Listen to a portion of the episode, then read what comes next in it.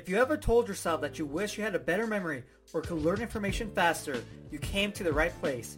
This is the Memory Talk Podcast. What's going on? Johnny here. On this episode, I'm going to explain to you one thing you have to do when you start learning memory techniques. Because what happens is people learn memory techniques and then want to jump right in. They want to learn all the presidents, the periodic table of elements, all these books, languages. They want to just learn as much as possible now because they have these memory techniques. But you should not do that because let's say you're trying to learn a language and it's your first time using memory techniques. What's going to happen is you're going to run into problems with memory techniques. It's just bound to happen. And since you never used them before, you don't know what solutions to apply in order to overcome the problems. And so instead of learning the language, you're spending most of your time trying to figure out solutions to the problems. And that's really a momentum killer. It makes you so sad and disheartened because you're like, man, these memory techniques were supposed to make learning easier.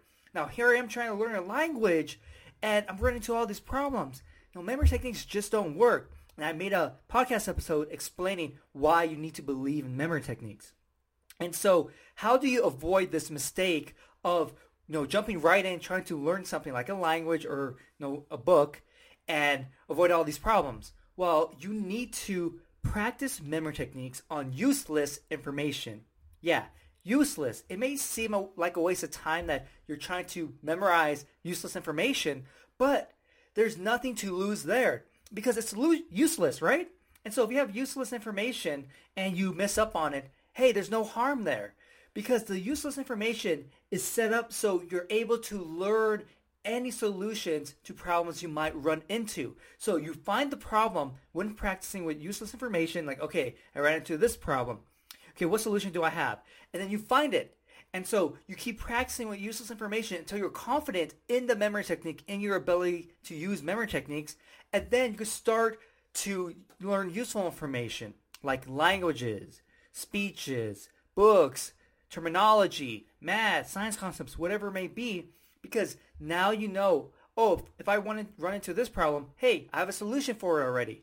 And by then, you shouldn't be having any problems that you've been working on with the useless information. Problems you might run into is just something brand new and it's really specific to what information you're learning. It's kind of hard to predict, oh, I'm going to run into this problem because information just comes in, mer- in many variations, right? And so I beg you, when I start teaching you memory techniques, which is going to be on the next episode, practice with useless information. And, and I'm going to explain to you how you would practice with useless information so you're not completely, completely lost. Like, okay, Johnny's been saying to you know, practice with useless information. Uh, what information is he talking about? Don't worry. When I give you a technique, I'm going to explain how you would practice it. So when you actually apply to something that you really do need to learn, like if it's on a test, you'll be ready to learn that specific information for that test and not run into all these problems. So hopefully you enjoyed this podcast episode and if you haven't yet, subscribe to the podcast, leave a review, and share with anyone. Thank you for listening. I'll see you next time.